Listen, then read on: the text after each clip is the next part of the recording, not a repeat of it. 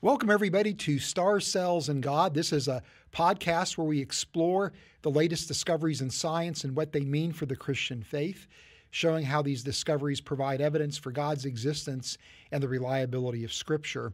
Uh, my name is Fuz Rana. I'm a biochemist and a Christian apologist, and I work for an organization called Reasons to Believe, which sponsors this podcast. And so, uh, if you want to know more about our organization, please go to our website reasons.org, or you can follow us on uh, social media, RTB underscore official.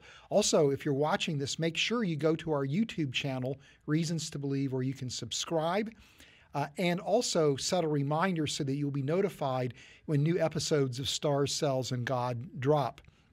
Uh, I'm joined today in studio by uh, Dr. Hugh Ross astronomer, a Christian apologist, and the founder and president of Reasons to Believe. And we both are going to share uh, new discoveries about uh, that, that, have implications for the Christian faith. But before we get into today's um, discoveries, uh, what I'd like to do is uh, offer uh, our listeners and our viewers uh, something special. they are, you guys, if you go to our website, reasons.org, backslash donate for a donation of any amount, you can get an exclusive audiobook copy of a book called Humans 2.0. Uh, I wrote this book along with a philosopher by the name of Ken Samples, and we published the, the book in 2018. And this book deals with the topic of transhumanism, the idea that we can use science and technology to enhance human beings beyond our natural biological limits. And many people see a lot of ethical issues, I, me in, included, with this particular uh, idea. But there are people uh, called transhumanists who are excited about these prospects because they see human enhancement technology as a way to attain a practical immortality where science becomes and technology become a type of gospel, a mode for salvation. And so I see transhumanism as being really one of the most influential ideas in the next several decades and a, a competitor to the Christian gospel. Uh, and so in the book Humans 2.0, Ken and I engage this idea and show how really transhumanism represents a false gospel. Uh, but if you are, again, uh, interested in an audiobook copy of Humans 2.0, uh, we just released the audiobook uh, a few months ago, please go to our website again, reasons.org backslash donate. And again, for any amount, you can get a your exclusive copy of the audiobook version of Humans 2.0. And uh, Fuz is now available in three versions print, ebook, and audiobook, right? Yes, yeah. So, and I don't know about you, but I have a different experience with a book when I read it in print form uh, when I read it on my computer in ebook form, and when I listen to it when I'm driving. And uh, to me, that's the best way of really getting all the content is having those three different experiences. Yeah. So yes, if people already have the print book, get the audio book. Uh, it's something. I mean, I don't know about you, but when I'm driving, it's good to have something that's stimulating my mind yeah. uh, while I'm driving. Yeah, particularly in the Los Angeles uh, rush hour traffic. or when I'm having to sit with my family through some meaningless television episode, I can kind of listen to the book. It's a great book, but yeah, I would encourage people, hey, take advantage of this technology as talking about and really experience the book yeah. in all three formats. Yeah. So. All right. Well, thank you. Hey, hey Hugh, uh, why don't you go ahead and get us started today? You have you've got a discovery that involves uh, a panspermia. And so I'm really curious to see what this discovery is well, all about. Fuz, you and I uh, teamed up to write the book Origins of Life, and it's now in a second edition. And there's a whole chapter in that book on uh, panspermia. And uh, so, and when we wrote that book, I thought, you know, uh, this panspermia thing has really been put to rest, but it's coming back. And I was rather surprised in a couple of recently published papers it's being promoted by a number of prominent uh, research scientists around the world. It passed peer review. And so uh, two of the papers are right here. This one is uh, titled uh, Cause of the Cambrian Explosion, Terrestrial or Cosmic. Mm-hmm. And they address the origin of life and they address how do we explain the Avalon and Cambrian explosions. And this was followed up by a later paper, uh, rel- relatively new, says Commentary Panspermia and the Origin of Life. And so I just want to read to you uh, some quotes uh, from these two papers and some comments I want to make. Um, I'm old enough now I got to put glasses on. Okay, that happened to me a couple of years ago. But they begin by saying uh, life did not originate on planet Earth. And the reason they make that point is to say we look at planet Earth and think that life originated here, it happened in an incredibly brief period of time. And they basically say the brevity with which the origin of life occurs actually rules out the possibility that it could have happened uh, on the Earth. And uh, they make the point that abiogenesis is a consensus, the only plausible hypothesis for the origin of life. And what they mean by bio- abiogenesis is physics and chemistry working on the ingredients in the universe to produce a living organism. And they mean that by the naturalistic operation of the laws of physics and chemistry. And I would agree. I mean, we've been at Origin of Life mm-hmm. research conferences.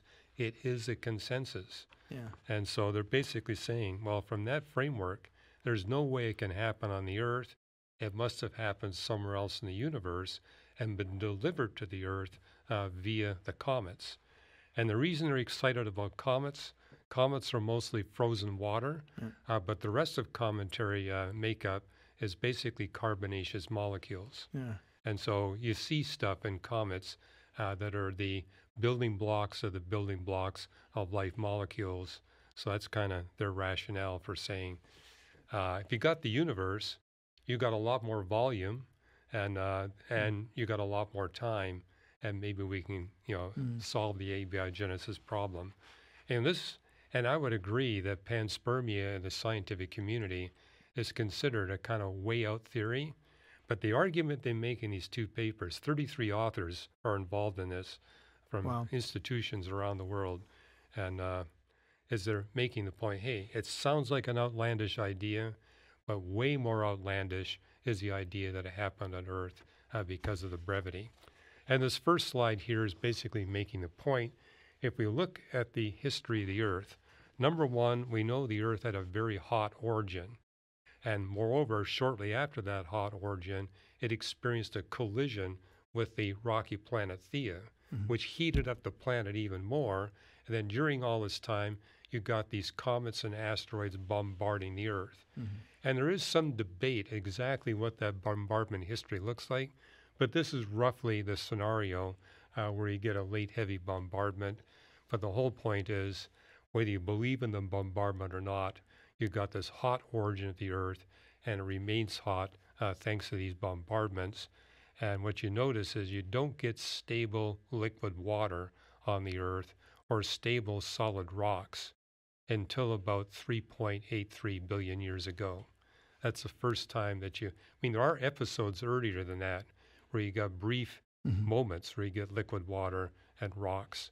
Uh, but in terms of rocks that are stable and water, that liquid water that's stable, doesn't happen until about 3.83 uh, billion years ago. And that brief, those brief windows of stability are, are ultimately interrupted in a dramatic way with the late heavy bombardment. Well, this is what they comment on in their papers is saying, hey, even if you appeal to earlier than when we have the first definitive evidence for life on Earth, the time window is even briefer. Yeah. And so they said, this isn't going to work. Uh, and what we notice uh, for the first really undisputed evidence for life on Earth is based on isotope evidence, uh, but uh, basically 3.825 billion years ago, give or take 0.006 billion years, we see three distinct isotope signatures telling us microbial life was present on the Earth. It was stable, it was abundant on the Earth. Well, that's only a few million years after the first moment when Earth has stable rocks and stable liquid water. And this is what resulted in uh, the evolutionary biologist Niles Eldredge. You've made this comment too, Fuz, in his book, The Triumph of Evolution and the Failure of Creationism, where he says one of the most arresting facts that I've ever learned is in the very oldest rocks that stand a chance of showing signs of life, we find those signs. And so life apparently appears instantly on the earth. And what these 33 authors are saying is that if it appears instantly on the earth, it couldn't have originated on the earth. Yeah. The time frame is way too brief. We're only looking at most a few million years. So, uh, therefore, uh, it must have come from some reservoir Right. in uh, outer space uh, where we have a lot more time, and then comets brought the, the life uh, here uh, to planet Earth. Because there is a, a variation of panspermia that says you know maybe the prebiotics didn't originate on earth that they were delivered through comets and asteroids and dust particles you know but you, you still in that scenario en- envision the origin of life process proper happening on, a terrestrial setting so they're talking about not the delivery of kind of like a prebiotic inventory of materials they're talking about the delivery of organisms Well, either that or uh, you know complete RNA molecules, DNA molecules, and uh, the proteins. So we're not just talking amino acids and nucleobases and sugars. And they comment on that in their papers. They're saying this idea of panspermia, where the comets bring the building blocks of the building blocks of life, they say that won't work.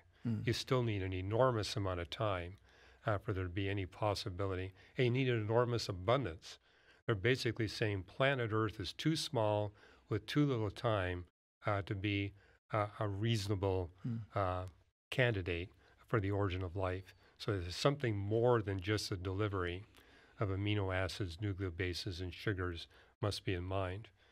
And I'm older than you, Fuz. I actually had the privilege of taking a course, a short course from uh, Carl Sagan.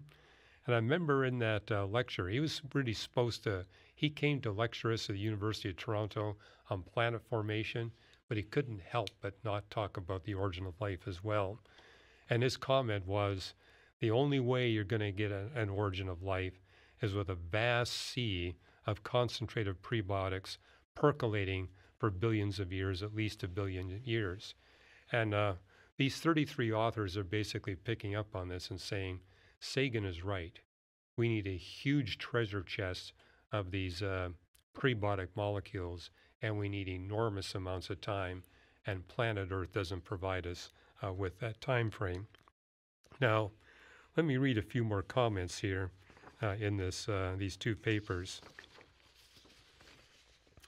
They do make they, they basically quote Fred Hoyle. Fred Hoyle has passed away, but a number of the authors of these uh, papers were his graduate students. Chandra Wickramasinghe in particular, Ed Steele is another one. Uh, but Fred made the point that interstellar dust is very rich in organic uh, molecules. Well, uh, interstellar gas and dust comes from these uh, giant uh, molecular clouds that exist uh, throughout our galaxy. That's true of all uh, big spiral galaxies. And uh, when they talk about organic molecules, what they mean are the carbonaceous molecules that are similar to the smaller molecules we see inside cells. And they have discovered an impressive array of these molecules. Uh, the list is now up around nearly 140 of these molecules have been discovered. Uh, but unlike what they're claiming in the paper, we've yet to find an amino acid in an interstellar molecular cloud or an interstellar gas or dust. We've yet to find a nucleobase. They make a big deal about the fact that we found sugars, but by sugars, they're referring to the three carbon sugars. Yeah. So They haven't found the five or the six carbon sugars that uh, we see in life. dihydroxyacetone. yeah, you got it. So, and uh, they say, oh, they're also claiming that in their model, uh, that life is seeded not only by these organic molecules, but even fertilized ova and plant seeds. So that's a big step up in panspermia. We're not just talking molecules, and we're not just talking uh, genes. They're saying actual seeds, plant seeds, and fertilized ova of animals are being delivered. And that raises a question well, how could they survive interstellar space? And uh, they, they repeatedly talk in the paper about a rain of extraterrestrial living matter. And so what they mean is we're getting a rain of genes, intact genes, that are coming down to the Earth. And uh, they're basically looking in particular at the Cambrian explosion. Say, how do we explain all these phyla suddenly and simultaneously appearing at the beginning of the Cambrian explosion? And to a lesser degree, that also happens uh, at the Avalon uh, explosion. And uh, they're basically saying we're getting a rain of retroviruses. Mm-hmm. And, you know, this is right up your alley. And they basically say it's this intense rain of retroviruses that are embedded in all these comets, big and small. And when they land on the Earth, uh, they engage the existing life on Earth, and there's horizontal gene transfer of these retroviruses. And they claim that explains uh, the sudden simultaneous appearance of all these phyla and they basically address all the mass extinction events, mm-hmm. which means they're being repeatedly uh, bombarded by these intense rains of comets uh, that are delivering these retroviruses. And so that's kind of again up your alley. Are retroviruses really responsible for the generation of phyla with the combination of retroviruses and horizontal uh, gene transfer pull off the job? But that's kind of the heart of their paper that the combination of retrovirus delivery on comets and horizontal gene transfer basically explains how the fossil record goes from simple bacteria uh, to the proliferation of millions of advanced species of plants and animals we have on Earth today. And probably the most stunning part of their paper is they're saying when you look at the octopus, it does not fit any Earth based evolutionary scenario. Uh, you got this animal showing up early uh, with this rather advanced uh, brain and uh, ner- central nervous system, um, and it's able to camouflage itself and change its camouflage. They're actually claiming that the real answer to how the octopus showed up on the Earth is that an octopus ovum was embedded in one of these comets, landed on the Earth, and that explains the origin of uh, octopus and the different octopus species. So if you think that, that that's a, a bit of a stretch, they got more to say. Excuse me. Um, here's an interesting quote. This is from one of the authors, uh, Matthew Sullivan. It says, quote, viruses modulate the function and evolution of all living things, to, but, but to what extent remains a mystery. And then they claim that uh, they cite another research paper which basically says viruses are being deposited on the surface of the Earth at a rate that they measure a billion per day per every square meter. However, what they're assuming is these viruses all come from outer space. I think you and I would say, well, there's enough viruses here in the face of the Earth. This might be recirculated Earth right. viruses. Nevertheless, the data still stands at least a billion per square meter every day on the face of the earth. And then, uh, oh yeah, here we go. Some juicy ones here. They, yeah, they claim that the emergence of retroviruses, we don't see that until the Cambrian explosion. And of course, I think there you're limited with how far back can you take the genetics based on what we see today. Uh, but that's one of the claims they make. No retroviruses until the Avalon and Cambrian explosions, and those retroviruses got here uh, by uh, comets. And that retroviruses really are the driver for both the Cambrian and uh, Avalon explosions. And uh, then here's an interesting quote uh, from the authors in their paper. Quote, the entire galaxy and perhaps a local group of galaxies constitutes a single connected biosphere. And basically, they cite NASA saying there could be 40 billion habitable planets. They stretch that to 100 billion habitable planets in our galaxy. They claim they're all habitable, and therefore our entire Milky galaxy, Milky Way galaxy, is this connected biosphere, and that these planets are basically raining life mm. everywhere throughout our galaxy. We're just one of these galaxies uh, in which this uh, likes. And they say our biggest reason for adopting panspermia is a super astronomical improbability of a transition from non life to life, and therefore can't be on Earth. And then what I discovered is three of the authors, you got, well, Fred Hoyle, who's now passed away, but Chandra, Chandra Wickramasinghe and Ed Steele are the lead authors on these two papers. If you actually dig into their other papers, they're still promoting this idea uh, that Geoffrey Burbidge was promoting before he passed, which is a semi steady state model mm. for the universe.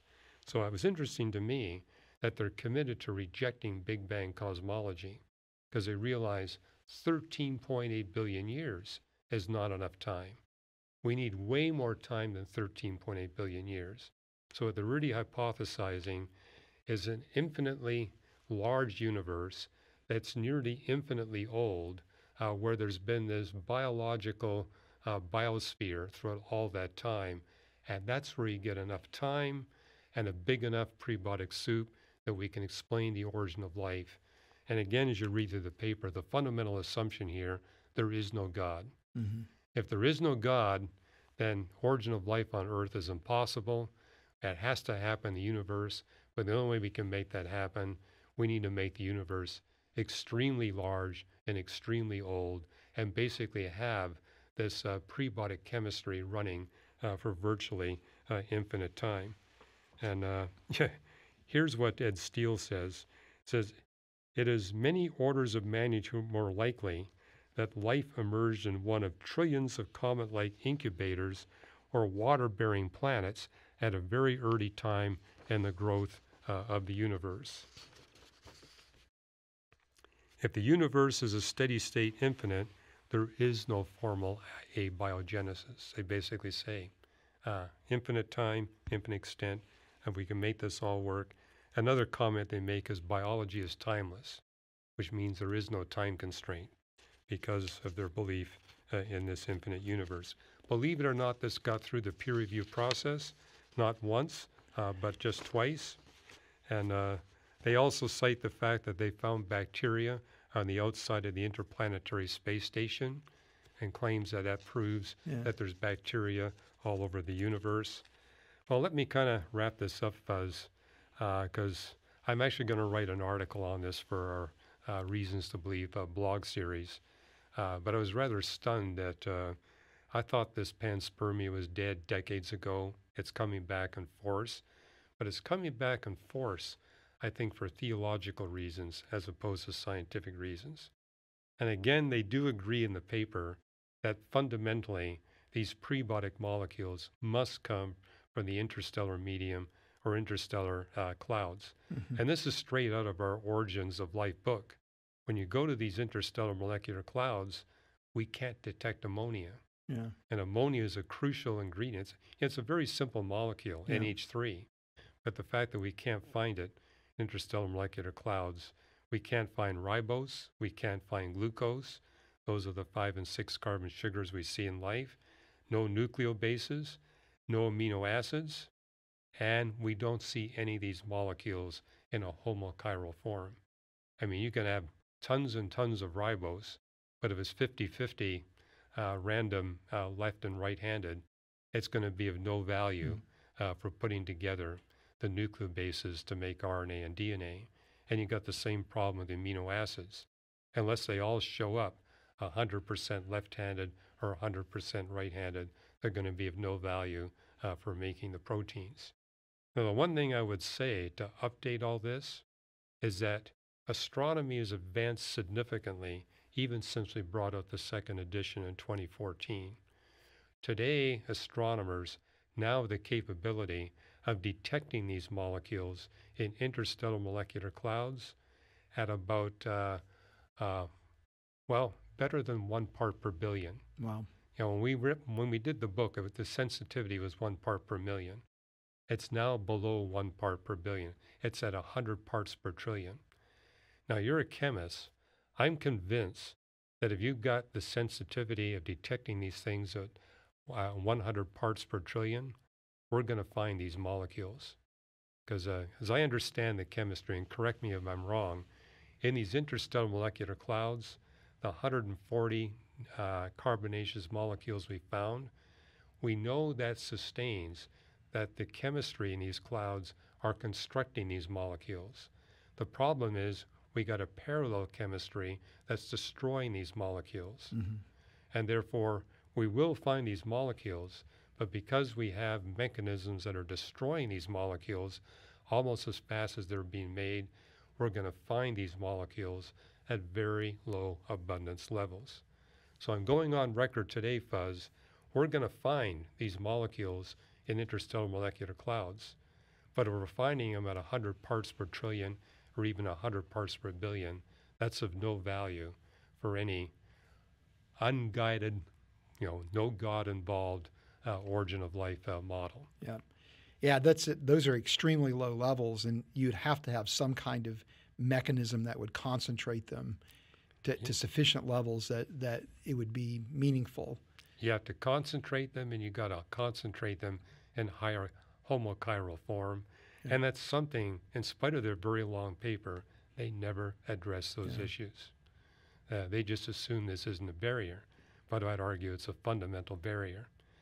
Another barrier is this idea that these eggs, uh, these seeds of plants, uh, that the genes would actually survive a trip from another uh, planetary system to our planet.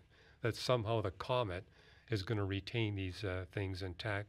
And this, again, is straight out of our book, is that in interstellar space, these comets are going to be exposed to X-ray and ultraviolet radiation.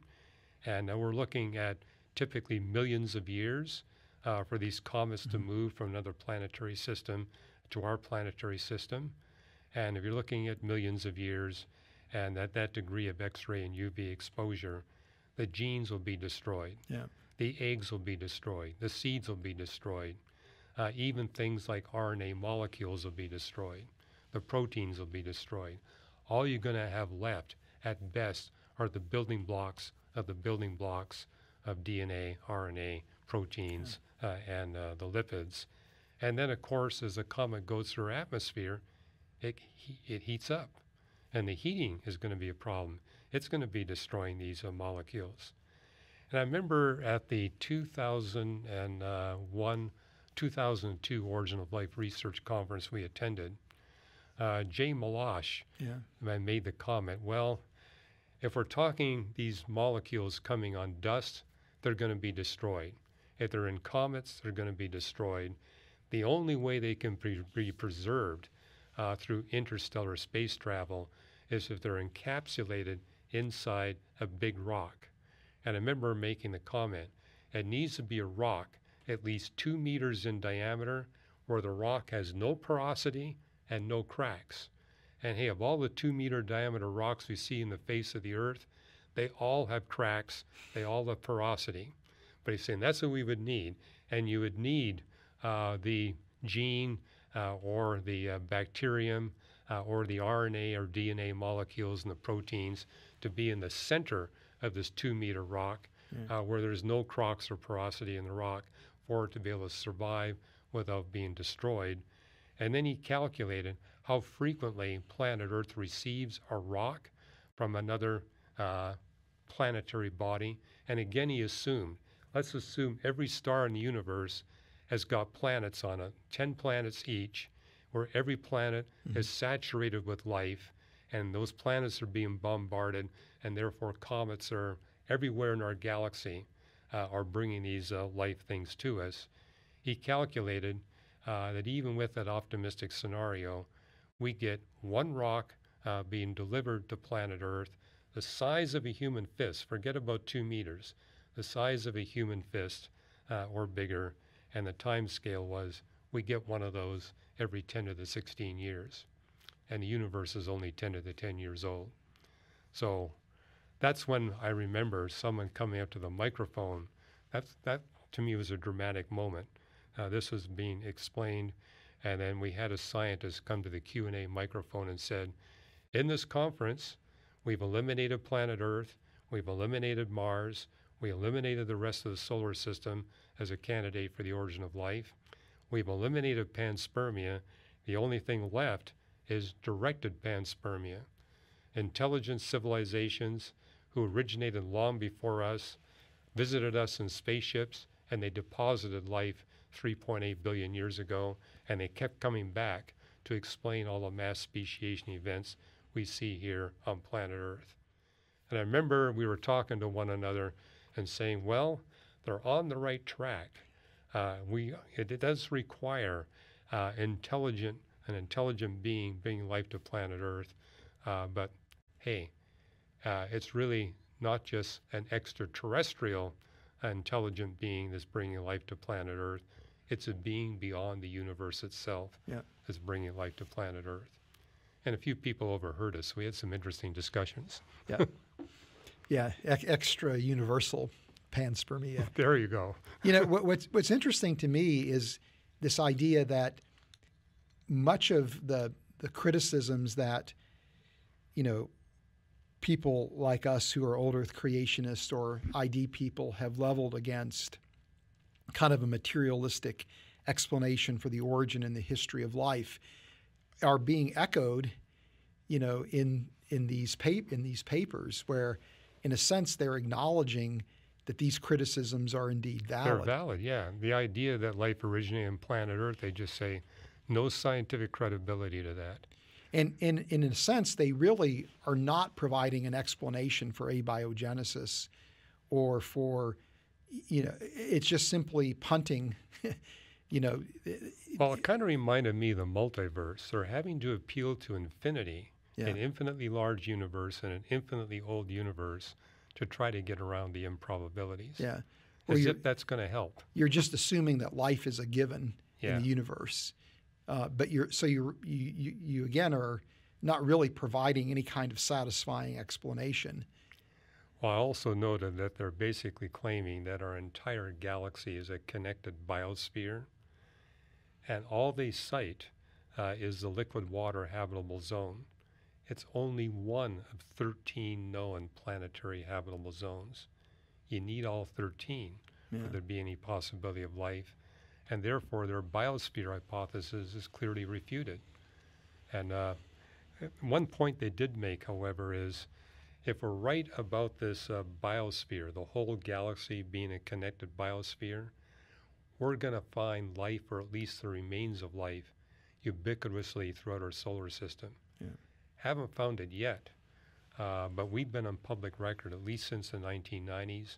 We will find it simply because Earth has been so prolific with mm-hmm. life for so long that meteors and comets, for that matter, have exported the remains of Earth life throughout the solar system. But I notice what they were saying in the paper. When we find the remains of life, this is going to prove that the entire galaxy mm. is a connected biosphere, when in fact all it proves is that life has been abundant on Earth for a long time. Yeah. Okay. Well, I'm excited to hear what you got to say because I was looking at the paper Fuz and it's kind of like the, our two discoveries are connected. So they are, yeah. Well, this one is is dealing with kind of the origin of life question and the the notion of creating self-replicating RNAs. But to kind of introduce the discovery, uh, just like to talk a little bit about uh, a a significant moment in in legal history uh, in the United States and. Um, this actually goes back to the early 1960s, where um, a guy named Nico Jacobellis, who uh, owned, was a manager of an, uh, of an art house theater in some community in Ohio, uh, showed a movie called Les, Les Amants, uh, which depicted nudity in the film. And so he was actually charged with violating the obscenity standards in the community was convicted and then fined. And he appealed that conviction to the Ohio State Supreme Court, which upheld the prediction, uh, the, the, the conviction. And then he was later he later appealed to the U.S. Supreme Court uh, that agreed to take the, t- the case, and they actually ended up overturning the conviction. And uh, there, there, as you can imagine, the deliberation involved things like the First Amendment and freedom of speech and how do you balance that with community standards? And uh, and what do you do about all the nude statues in Europe? right, right. And, and so anyway, uh, the the Supreme Court actually struggled to justify why they overturned the conviction, uh, and uh, one of the Supreme Court members at that time, a guy named Potter Stewart, who was on the Supreme Court from 1958 to 1981, was tasked with writing the justification for overturning it. And so he, he wrote these words that are, are pretty famous, where he said, um, I shall not today attempt further to define the kinds of material I understand to be embraced within the shorthand description hardcore pornography and perhaps I could never succeed in, in intelligibly doing so. But I know it when I see it, and the motion picture involved in this case is not that. And so this is where this idea uh, of I know I know it when I see it. I know it when I see it comes right? from. And you know, unfortunately, you know, Potter Stewart has been lampooned for this statement and and is kind of viewed in comical terms, which is really sad because he spent over 20 years on the U.S. Supreme Court, but he's remembered for this this one statement. But there's something rather profound in what he was getting at, you know, with this, and that is that many times there are things that we can't really define, but we know it when we see it, right? And so art is one of those examples where I don't think anybody's ever produced a satisfactory definition of what art is, but you and I can recognize art when we see it. We might disagree, though. yeah, yeah, but we also recognize when something isn't art. Right. Likewise right. with music, again, we we can't define what music is, but you know we we know it when we hear it, and we right. know when we hear something that isn't music. Well, so like jackhammers is not music. yeah, that's right. That's right you know, uh, and some people might argue that death metal isn't music either, but but but then that would lead to a, a debate. But the, the point is is that you know sometimes there's it's a struggle to define things, but yet we intuitively recognize them, and this is even true in biology, believe it or not. You would think of of science being you know this human endeavor where things are precisely defined and precisely characterized. But the fact of the matter is, biologists can't for example, define what a species is. That we know that there then there's you know it's there's almost a, a, a whole industry in biology where people debate you know what is the appropriate concept for a species. Yet most biologists can tell you if something is a separate species from something else. So we can intuitively recognize the difference, though we can't define it. Mm. And this is even true with life. Like we, we, we recognize life when we see it, but we can't define it. Well, Fuz, if you can't define it, doesn't it tell you that it's complicated? Yeah, well, that that's a really I mean, that applies to music, art. It applies to life, right? Pornography. It's complicated. Yeah, it's complicated, right? A- and I would agree with that. And you know what biologists do is essentially describe life and what is universal. What are the universal characteristics of life? but they, there's really not any opportunity to truly define it. And I talk about this in my book, Creating Life in the Lab. And, and, and this has implications because if we're trying to understand the origin of life, that if we can't define life, how do we know if life actually originates uh, through chemical evolution? Or, you know, if we're trying to create artificial life forms in the lab, how do we know that what we made is truly a, a life form? Or if astrobiologists are searching for evidence for life beyond Earth, how do we know that what we did, we found is actually life? So the, the uh, increased interest in astrobiology has actually intensified attempts on the part of biochemists and original life researchers to really try to define life. Uh, but most people would agree that what you're looking for in living systems ultimately is the ability to reproduce, to replicate.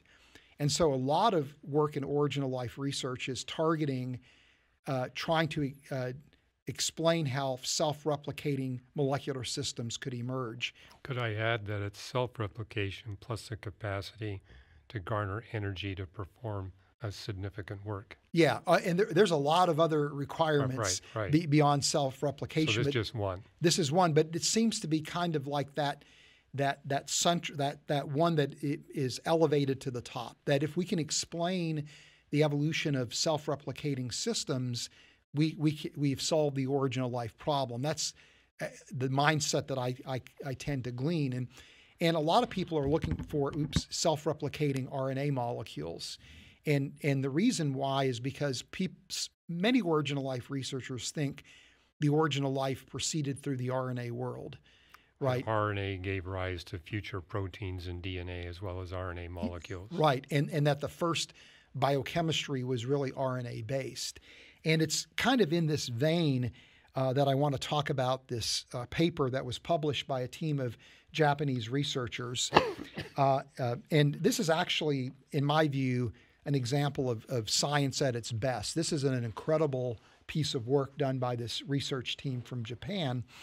Uh, and they are actually building off of a, a prior study done, uh, I think published in 20, uh, actually 2013, uh, where they created this uh, quote unquote self replicating RNA system in the lab.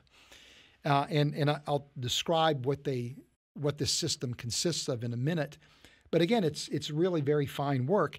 But the latest paper, which again uh, was published just recently, uh, takes that original work they did in 2013, that original system, and they showed that they could start with a population of RNA molecules that were identical, uh, that had the ability to self replicate.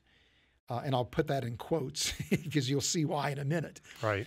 Uh, and that that system would actually diversify over time in kind of a long term evolution experiment uh, to create a network of self replicating RNA species where if they removed any one individual component from that species, the whole network would collapse. And, and so this is really a, a very interesting study they did where they claim that this is providing fundamental insight into uh, the emergence of self replication and has bearing on the origin of life question.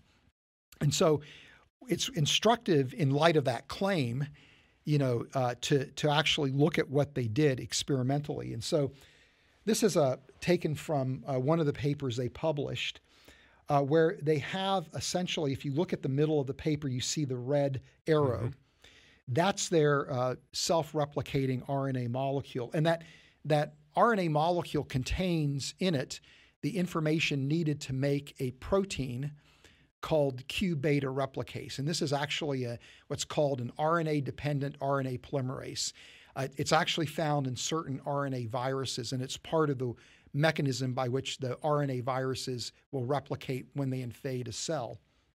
And so, this RNA replicase uh, uh, that's encoded in the RNA actually becomes translated. So they they couple this with a what's called an in vitro translation system, which is a basically the translation apparatus extracted and purified from uh, E. coli. And this work was done in 2000, where researchers created this in vitro translation system.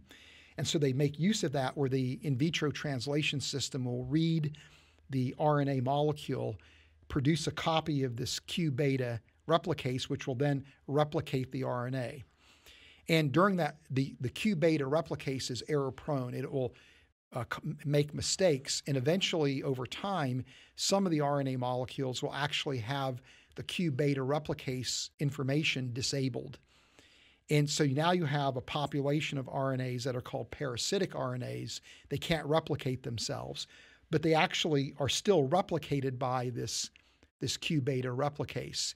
And so over time, you go from this, what are called this clonal population of RNA molecules to this community of RNA molecules that, that includes the parasitic. The parasitic. Uh, but again, interestingly enough, if you remove the parasitic RNA, it causes the system to collapse. Wow. So nobody quite knows why that why that's the case. But here's again how the, the experiment works, uh, where they they start with their population um, in a test tube and they incorporate the the RNA molecule. just to be clear, Fuz, they're not talking about making these RNA molecules from scratch. They take existing RNA. Well, they they they have synthesized the RNA in the lab mm-hmm. to include the the information for the Q beta replicase. So this is a totally a lab construct. Okay. But so it's it's designed basically to replicate. but it, you know, uh, but so they enca- encapsulate the RNA in these oil drops. So you can see that on the left hand side. Right. And included is the is the in vitro translation system, and then they they let it do its replication. They take a, a sample of that and they introduce it into another test tube with a fresh uh, set of um, oil drops that have fresh the fresh in vitro translation system because some of the components get spent during the course of replication and they just keep repeating that over and over again. Say they get spent. What do you mean by that? In other words, the, the components get used up. Okay. Yeah. So the and, and so uh, again on the right hand side you can kind of see again the the the. So there needs to be a resupply. There needs to be a resupply, and so this is just showing the same information in, in a little bit different format how they did the experiment. Uh, but the, the the point here is that even though they're claiming that this is a that this is a truly a bona fide self-replicating RNA system, uh, th- that does give some understanding about what these systems are capable of doing. It's, it is remarkable that it can diversify and create this network of self replicators. But to suggest that this has any bearing on the origin of life, at least through chemical evolution, is really a stretch because, first of all, they this has been a carefully designed RNA self replicating system that is only capable of replicating because of the production of a protein that is found in nature that is capable of replicating RNA molecules. And I presume they already artificially protected these molecules. Yes, because they're in within oil drops. Right, right. Right. So it's it's containing them in a, in a local environment that affords some level of protection from the aqueous environment. Right. Right, which would would hydrolyze the RNA molecules. Uh, but then on top of that, they're using this in vitro translation system. So here's here's what I did a little bit of work, uh, research on what is actually found in this in vitro translation okay, system. good. So here's what's found in it. There are three proteins that are called uh, initiation factors one, two, and three. There are three proteins that are called elongation factors, EFG, EF-Tu, and EFTS.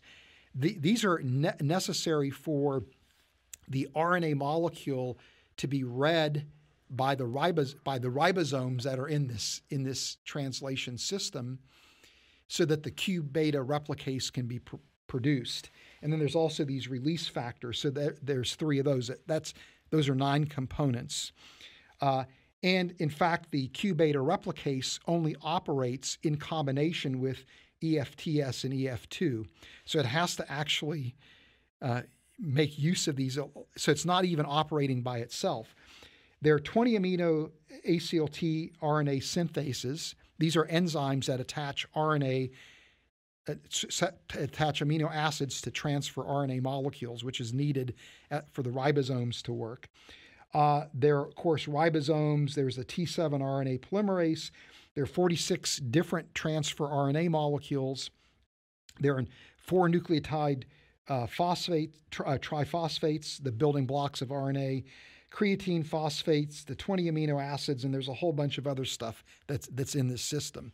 So, in other words, in order to get this system to self replicate, it needs a lot of external help. yeah, you, you basically have this full blown translation system isolated from E. coli You've got, again, a carefully constructed RNA molecule that encodes a protein that is designed to replicate RNA. So to say that this has any bearing on the origin of life is really you know, very hard to accept. But it know, does have bearing on the intelligence of the biochemists that pulled this off. Right. Well, what it highlights, first of all, is how complex a system must be for self replication to occur. This idea that you could somehow create an RNA mo- molecule or a collection of RNA molecules that would collectively have the ability for self replication is really very hard to envision in light of the complexity of this system, which really is a is in many respects a minimal a minimal system where you're taking the bare minimal components of, of, of E. coli to create this capacity for translation. And then again, you have got minimal components in the RNA, eh, you know, molecule, but still, I mean, th- this is an incredibly complex system. So, you know, not only does it have no bearing on the origin of, of life, but it's highlighting again just what the requirements are for self-replication. But what's intriguing to me is that these researchers very clearly have the imprint of intel of their agency as intelligent agents on this the design of this experiment. That it, it only works because you've got intelligent agents who understand biochemistry very well, who've been able to, to then design this system and then execute the self replication through detailed manipulations in the lab. So, if anything, what this work is really doing is demonstrating for self replication to originate, intelligent agency must have played a role. And, and by extension, that the origin of life requires, again, intelligent agency, which is really, I think, dovetails beautifully with the discovery that you talked about. Right. right. And it reminds me of a paper we both cited, Fuz, I've written a few years ago, where right. the bio origin of life chemist says we origin of life chemists need to be honest in the papers we publish right. and tell the readers how many times we commit the hand of God dilemma. Right. Which we means where we control things right. that require a degree of intelligence and technology that would be equivalent to you know God intervening. Yeah. And I remember what he said at the end of the paper. He said, I can't think of any significant paper on origin of life chemistry where the hand of God dilemma is not committed at least a dozen times. Yep. And but this, we pretend it's not there at all. Yeah, and this is exactly what you see in this paper. Right. Is it it's the hand of God dilemma, you know, essentially permeating the work. Uh, and uh, you know, and yet the researchers don't seem to really acknowledge that you know, by virtue of the fact that they make this assertion that this is giving us insight into the emergence of self-replication and the origin of life, and, and with the implication that this is all conceivable uh, on the early well, Earth. Well, I would agree that it is giving us insight that it takes someone more intelligent, more better finance with greater technology than the biochemists who authored the paper, right? Yeah, yeah. yeah. but you know, the, the thing is, we we also I think want to be cautious about being about ridiculing these scientists because, on the other hand, this is an incredibly impressive scientific study. I mean, what they've done is is really impressive, and it's impressive because of the ingenuity of the workers involved. And, and so, again, that, what makes the study so impressive is is essentially what undermines the case for for chemical evolution uh, is the ingenuity of the workers. So yeah, they need to be complimented for their remarkable lab achievement. Yeah. Yeah. Now, you know what, what's kind of fun is in, in light of this, it, it's one thing to say, well, here we have empirical evidence, really, for what it takes to create self-replication, which is again the involvement of intelligent agency. But it's it's fun to, to take that insight and begin to speculate. You know, could this be telling us something maybe about the mode of divine action? You know, because we're both convinced that the origin of life requires a creator's right. involvement.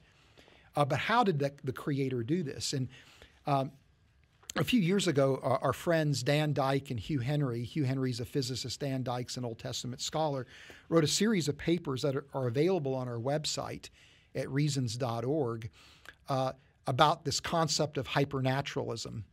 I don't know if they th- this concept is original to them, but I think the term is something they coined. And and it's an interesting idea, whether you buy it or not, is one th- is another thing. But their their, their argument is that it, it seems odd to them that a creator would intervene in such a way to operate outside the laws of nature in a routine basis. Because why would a creator create a universe with particular laws of nature and then operate in opposition to those laws. This is their, their argument. And so they, they argue that it makes more sense to think that the Creator would operate within the laws of nature that He has instituted, and that you could still yet detect the Creator's work, His handiwork.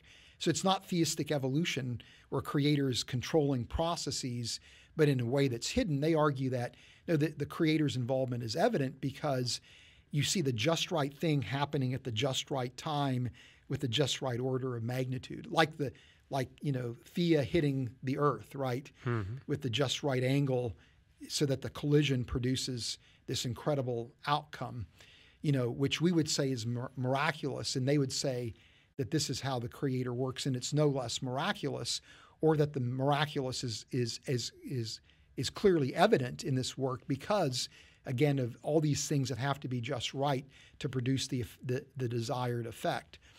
Uh, now, if you, if you think about this concept of hypernaturalism, what these researchers did from Japan was essentially an example of hypernaturalism. They operated within the laws of nature. They took the materials from from within nature, and yet they combined them in this unusual, non-natural way to produce an effect. Right? They operated hypernaturally. Now, if we as human beings are made in God's image, and, and could it be that God, when He brought the uni- brought life into existence, operated in a hypernatural way? Well, let me give an analogy, Fuz. There's nothing about the manufacture of an aircraft carrier that violates the laws of physics or chemistry. That's a beautiful analogy. Uh, but unless you got some really skilled, intelligent uh, workers assembling this thing, it's not going to happen. Yeah, yeah, and that would be the same concept. Is Right. you know of it, they're they're operating hypernaturally according to Dan Dyke and Hugh Henry's ideas, and so you know could it be that maybe the origin of life is actually something that are, took place through natural process mechanisms, but that it was a hypernatural, you know, application of those mechanisms that the creator employed, you know, to, to bring about the origin of life. And if that's the case, then it means that to propose the idea that there was a creator that was responsible for the origin of life doesn't violate kind of the spirit of methodological naturalism. It still now becomes something that is that we can study. Right. And in fact, I would argue that people like you know um, um, what is the guy's name Clement Richert or Clements yeah, Richert, Richert, right. you yeah. know that that wrote this idea of the hand of God dilemma, or these Japanese researchers are in effect uh, investigating the origin of life, you know, in the in the framework of hypernaturalism, and are actually giving us in, insight as to, you know, not only is intelligent agency required, but maybe insight as to mechanistically how that creator through divine action pulled well, this off. I remember when you got started in this, uh, Fuz, is like these Japanese researchers are think are giving us insight. How did God pull it off? yeah, How did he make it? And one thing that really intrigued me, maybe you can comment on this. You made a comment about how you got these RNA molecules, and side by side you got the parasitic RNA molecules. But didn't you make the comment when you take away the parasitic RNA molecules, the whole thing collapses? yeah. Question Do we see any evidence of that operating inside cells? Uh, I think the answer is yes. I mean, because in, in a sense, you know, when you're what you're looking at in, um, you know, in cells are these interdependent biochemical systems that, um, you know, and because of their interdependency, if you disable a particular system, the whole the whole cell will collapse. Including the parasitic ones. right, Yeah. right, Well, that to me sounds like a really fun application. You know, take what these Japanese uh, biochemists have done. Let's see if we can go to the next step and try to figure out, okay, what is the crucial role these parasitic RNA molecules uh, in contributing to this? right.